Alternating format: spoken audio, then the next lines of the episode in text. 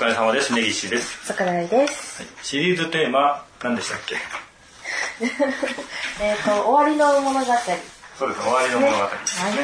はい、3週にわたってやる予定で、それ2週目ですね。はいはい、今回の作品は何ですか？今回紹介する作品は、岡本孝也の彼女との上手な別れ方です。中古書店夕闇堂。これは商品をトークテーマとして語るポッドキャストです。じゃあとりあえず今週もデータ的なところからお願いします。はい、2010年5月に発売されて、小学館の方から出版されています。ちょっと若干データが甘い。秘密が入ってる。いやこの作品まず岡本孝也自身のその、ウィキペディアがないレベルのそうなんです。すごくマイナーな。なのでそうですか。じゃあ簡単にあらすじとか、はい、作品の説明があればお願いします。はい、チケットを違法に高値で転売することをなりわいとする蛾次郎は、金と女が全ての冷徹な遊び人だ、交通事故がきっかけで願いを叶えてくれたら預金通帳の中身を全てくれるという4人女3人男1人と出会った蛾次郎はいいかもを見つけたと小躍りする。しかし願いは4人それぞれ無理難題ばかり。それでも大金を得るためと奔走する蛾次郎にやがて変化が訪れ、物語は最後想像すらしなかったクライマックスを迎える。かなりあれですよね、ちょっと上げてますけどね、想像すらしなかったクライマックスって言っちゃってますけど大丈夫なんですかね。うん、まずですね、この全体的に話の構成としてはダメ人間が構成していく話なのかなと思ったんですけど、この主人公がダメ人間っぽい感じがするので、そうですねそれをだんだん構成いろんな人にこう触れることで構成していくのかなと思ったんですけど、そういう話ではないんですか？そういう話っちゃ話まあ想像を超えないってあれですよ。まあ言っちゃなんですけど、愛の力があれば人は変われるんだよみたいな話ですね。2週目はこういうの多いですよね。若干力抜けてまずで基本的に4人の願いを叶えたらどうなるんですか？4人それぞれ、これ4人というのは同時に出てくるんですか、それとも1人ずつ来なくかないと最初に4人出てくるのかな、はい、まずなんだ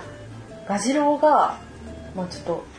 こにあらすじに書いてあるように交通事故が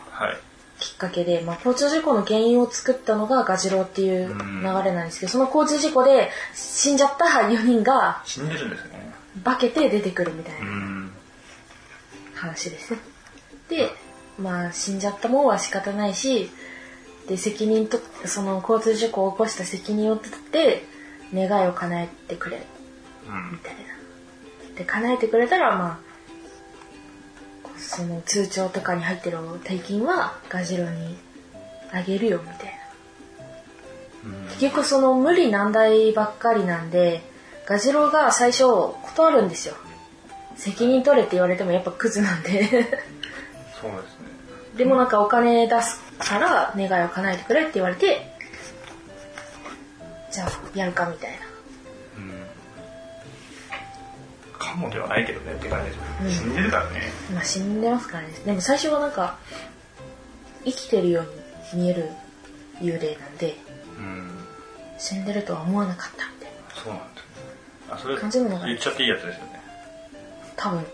分。でも最初の方に出てくるんで、その後も生きてるようにしか。死んじゃってるのに通帳の中身もらえるってちょっとよくわかんないですね。死んでたら通帳止まっちゃいますからね。そうなんですけどその辺は考えちゃダメなやつです、考えちゃいけないやつです、はいこの本の特徴ねはい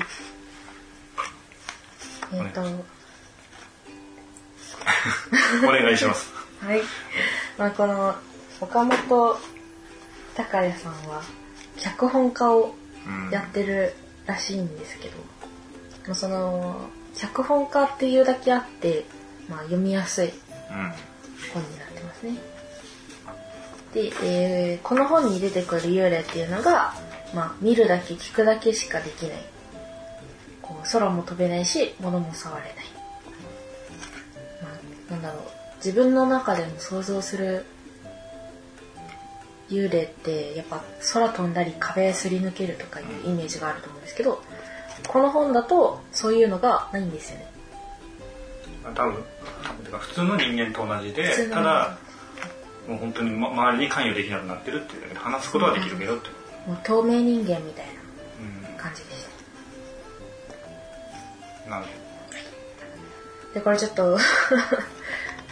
特徴の部分をさっき言っちゃったんですけど、その出てくる幽霊たちはその主人公が原因で死んだ人たちになりますね。で、まあ、なんでこうその死んじゃったのに幽霊として出てきたのかっていうと、まあ、この世に強く未練を残しているのにやりたいことができなくて、こうまあ、蛾次郎に取りつくというか、そういう感じで現れた。ちょっとね、さっきちらっと話しちゃった幽霊が出てくるっていうのはあらすじのところにはやっぱりなかったので、うん、物語の根幹にかかるのかなと思ったらそういうことだったんですね。でこれってなんかこう一個一個のそのなんですかね、悩みじゃなくてなんだ、願いっていうのはだから例えば具体的にはどういうこととかっていうのはなんだっけな、その男一人幽霊がいるんですけど、その男っていうのがもともと消防官、消防士、ちょっと待ってください。この4人っていうのは4人は知り合いなんですよ。一つのグループってことじゃなくて、もうバラバラです。もう各個人個人だったんですけど、その蛾次郎がきっかけで、まあ、事故って交通事故ですよ。玉突きみたいな感じです。玉突きだったかな。こんなに人が死ぬって結構でかい事故ですよね。そうですね。まあそんな感じで、無理難題というか、そう。無理難題ってどのレベルの無理難題なのかなと。毎日、その男っていうのがいるんですけど、幽霊の一人である。その男の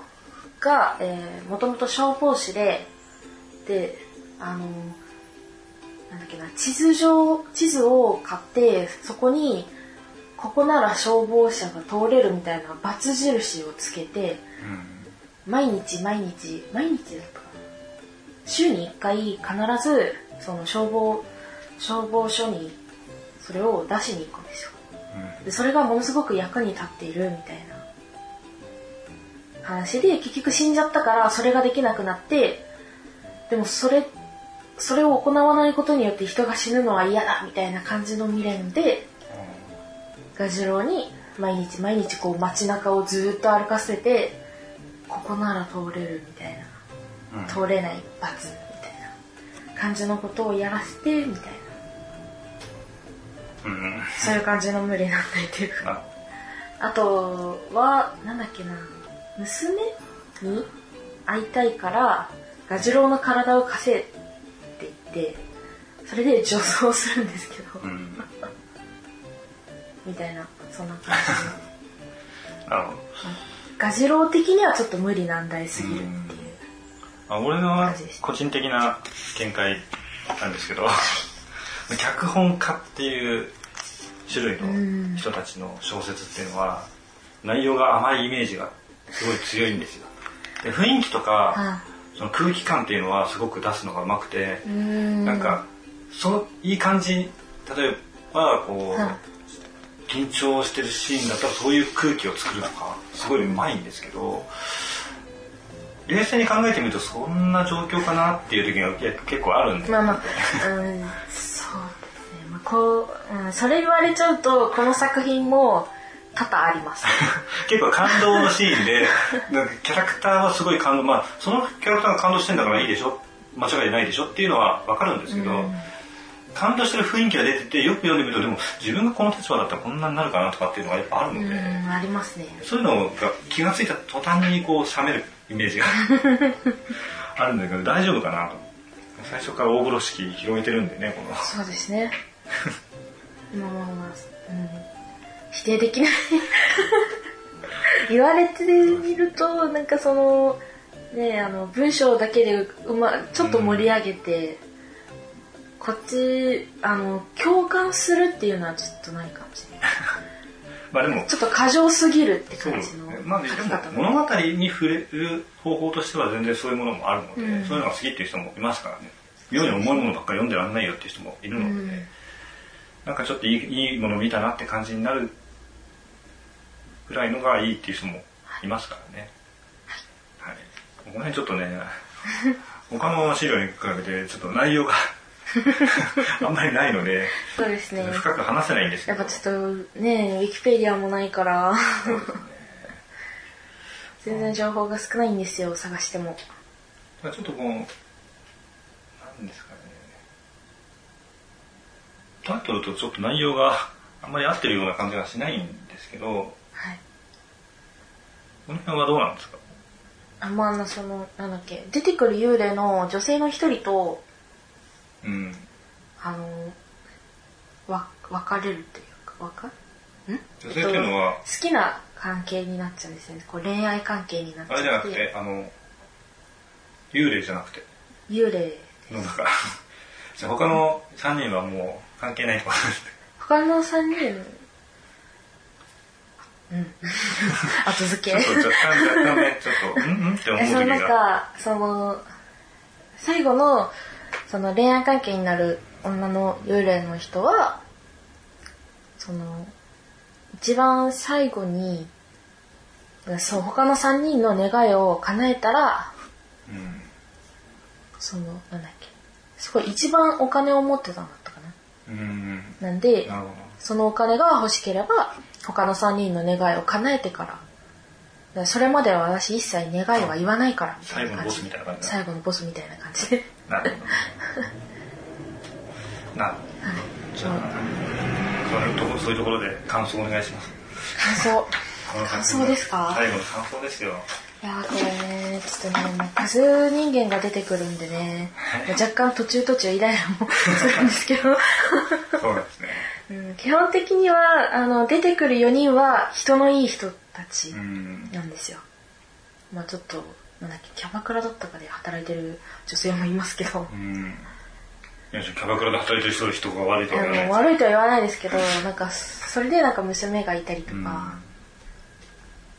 基本的にはいい人たちばっかなんで、まあ、こうバランスがよく取れてる、うん、キャラクターの構成的には取れてると思うし、まあ、最初に言ったその脚本家だからその文章の説明する力っていうのは結構あると思うんで、まあ、それに共感できるかどうかはまた別の話ですけど読みやすいのでまあそうですね脚本家さんはこうキャッチーなものをこうきちんと選んで使うっていうスキルはかなり高いので、そうですね、まあ、そうじゃなかったら脚本家なんかできないですよね、うん、文章やっぱ文章で簡略的にこう説明するそうですねかなり上手な方だったし、はい、なのでなんか読み心地は悪くはないとは思うんですけどの読後に残るものはどれぐらいあるのかっていう感じはしますけどねまあちょっとね今回結構情報が少ないってことで、ね、私もあんまりもう記憶が残ってないでも本当にすごいいい作品だったっていう記憶だけが残っててまあそういうのもいるかもしれないですけどね、うん、俺も多分思い出せもしないですなんですかね小説とかあると思いますもん、だからこうあの瞬間だけすごく良かったっていう、うん、そうですね今振り返るとその記憶だけが残っててその中身のストーリーとかがすごい本当にもうあらすじレベルにしか残っていないみたいな、うん、その辺ですよねそうですねだからこう選ぶ言葉が全部正しい選び方だから、うん、その全部が最高の効果ばかりを発揮してて突出してるなんか特徴的なシーンみたいなものが特になかった気がするんで、あったら多分頭に残ってると思うし、まあ、もしかしたらそこの部分がこう本当に心に残る作品の境界なのかもしれない。そうですね。全体的に推移を上げると、うん、それなりにはその認められるけど、うん、心に残るかっていうとそうではない、まあ、心に残らない作品ですって言っちゃうとあれですまあちょっと残りづらい作品かなとはいいんですかそんなんで、まあ、2週目ですから、まあ、2週目ですからね、来週に期待していただきましょう。あー怖い怖いはい、レイシでした。桜井でした。絶対好きじゃないですか店長なんだかんだで食いついてきますよね全部言うやみどうなの、うんうん、むしろ追いマヨネーズします追いマヨネーズマンジマンジマジマンジそれ耐えられますか心がどこ向くのちょっと前向いてほしいんだけどな普通に家って言ったから普通に言ったのに普通に中古書店夕闇堂ですよ。イントネーション細かいですね。当たり前じゃないですか。ちょっと早く中古書店夕闇堂始まるよ。意外とちょっと早いよね。はい、根岸です。桜井です。はい、じゃあ先週の続きでもしますか。はい、先週何の話しましたっけ。先週はゲームの話ですねざっくりじゃないはい、デトロイトビカムヒューマンの話をしました。はい、このゲームの説明はもう先週のやつでやってるんで、はい、もういいとして今回はストーリーの話しましょうよ。はい、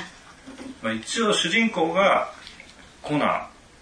カーラ、マーカスという3人組なんです。3人組じゃねえよ3人の視点ですね。そうですね。で3人ともアンドロイドで、プレイヤーはアンドロイドの中の思考としてこう主人公たちを操作していくわけですけども、そうですね。まあ、コナーっていうのは、警察の捜査をサポートするために製造された男性型の最新式試作アンドロイドになってますね。型番が RK800 ってなってますけど、この辺の細かいのはどうでもいいんですよね。発売日になってますね。発売日2038年の8月ですよ。2038年の8月にできますからね。はい、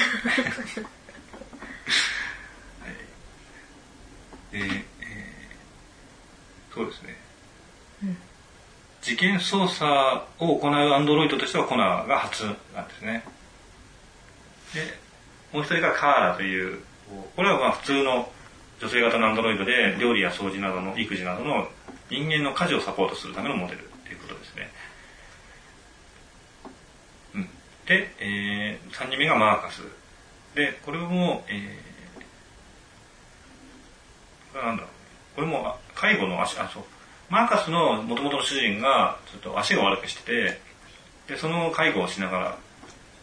こう家のことをやったりとかしてるのがマーカスっていう設定になったんですね。この辺の細かい人の話はストーリーを追いながらやるんですか。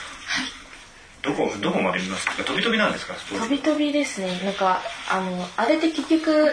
なんだ、チャプターごとって、うん、章ごとに分かれてるじゃないですか。そうですね。だから結構多分飛び飛びでいいと思うかもしれない。基本的には流れはあるんですよ。もちろん前のチャプターでやったことが朝のチャプターにも影響するので、うん、途中からとかやり直すこともできるんだけど、基本的には一本筋になってて、そうじゃないとお話がおかしくなってるじゃないですか。はい、死んでたキャラクターが後の章で生き返ってたらおかしいので、うん、そういう流れもあるんですけど、まず第一番最初のチャプターが人質というチャプターから始まるんですけど、まあ、これはコナーですね。捜査用のロボットのコナーの話なんですけど、2038年8月アルバム、デトロイト市内のアパートメントで家庭用アンドロイドが自ら所有者一家の父親を殺害し、そのまま娘の少女を人質に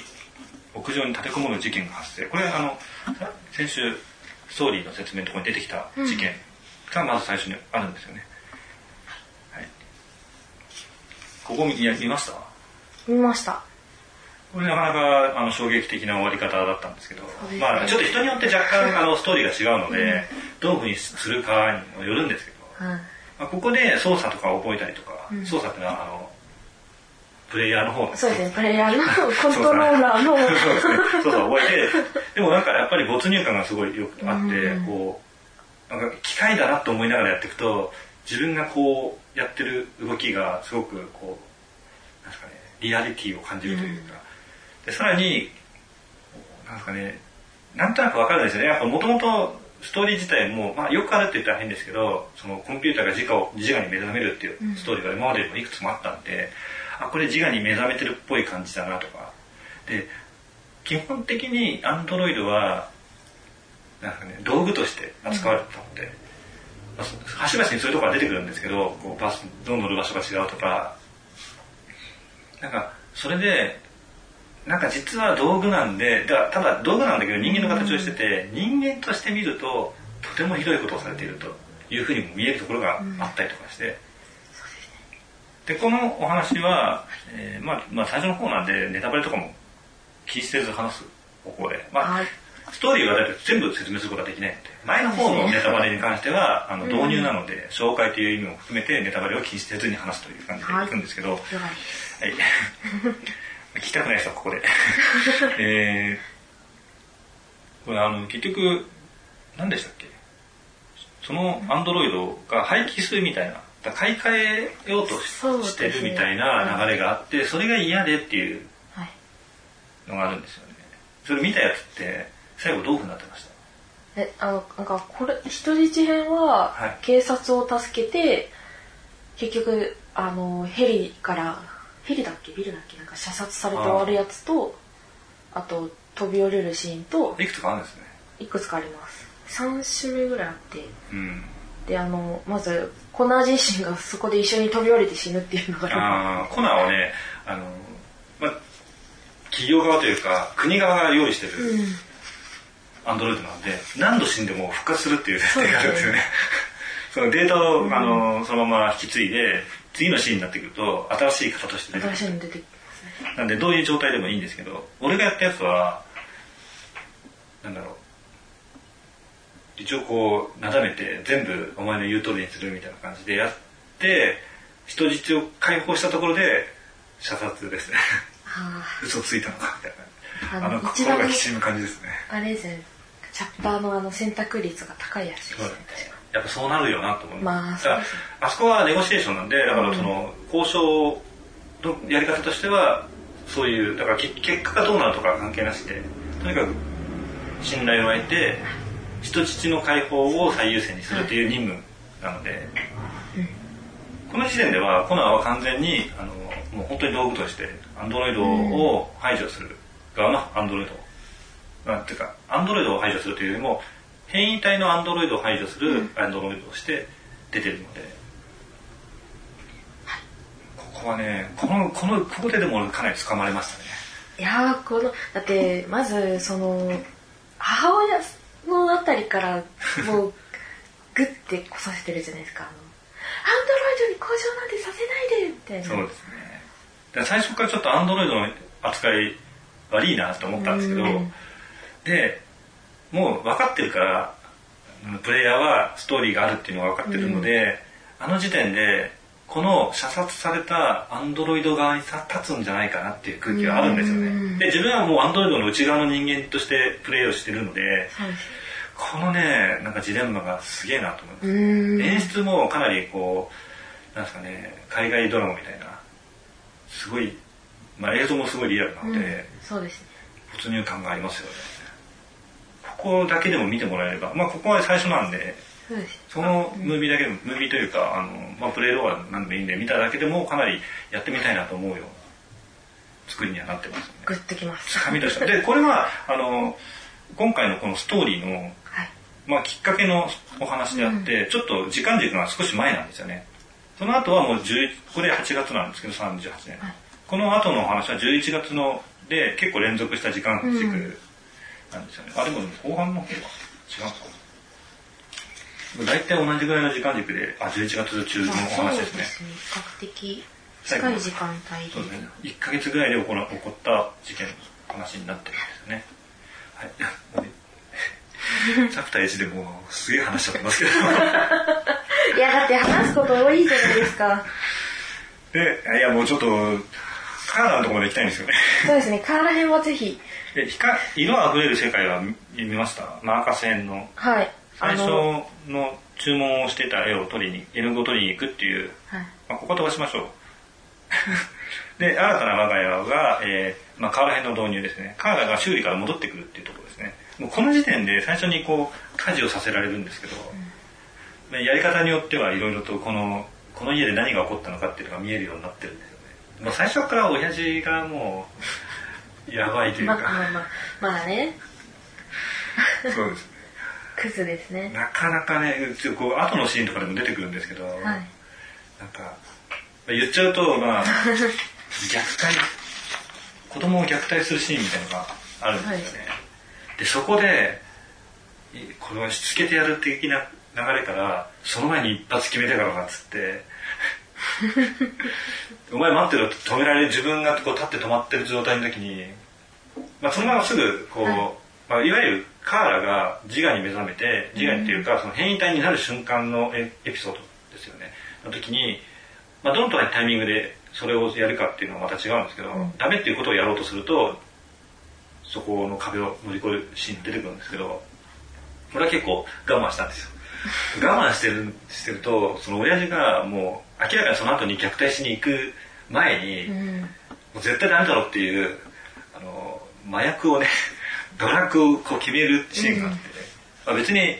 うん、変態的なことはしてるわけじゃないんですけど、もうそれがね、同じ部屋の中で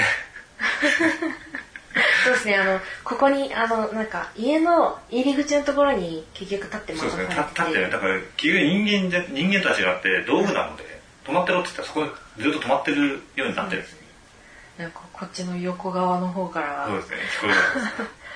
はぁみたいな感じのしかも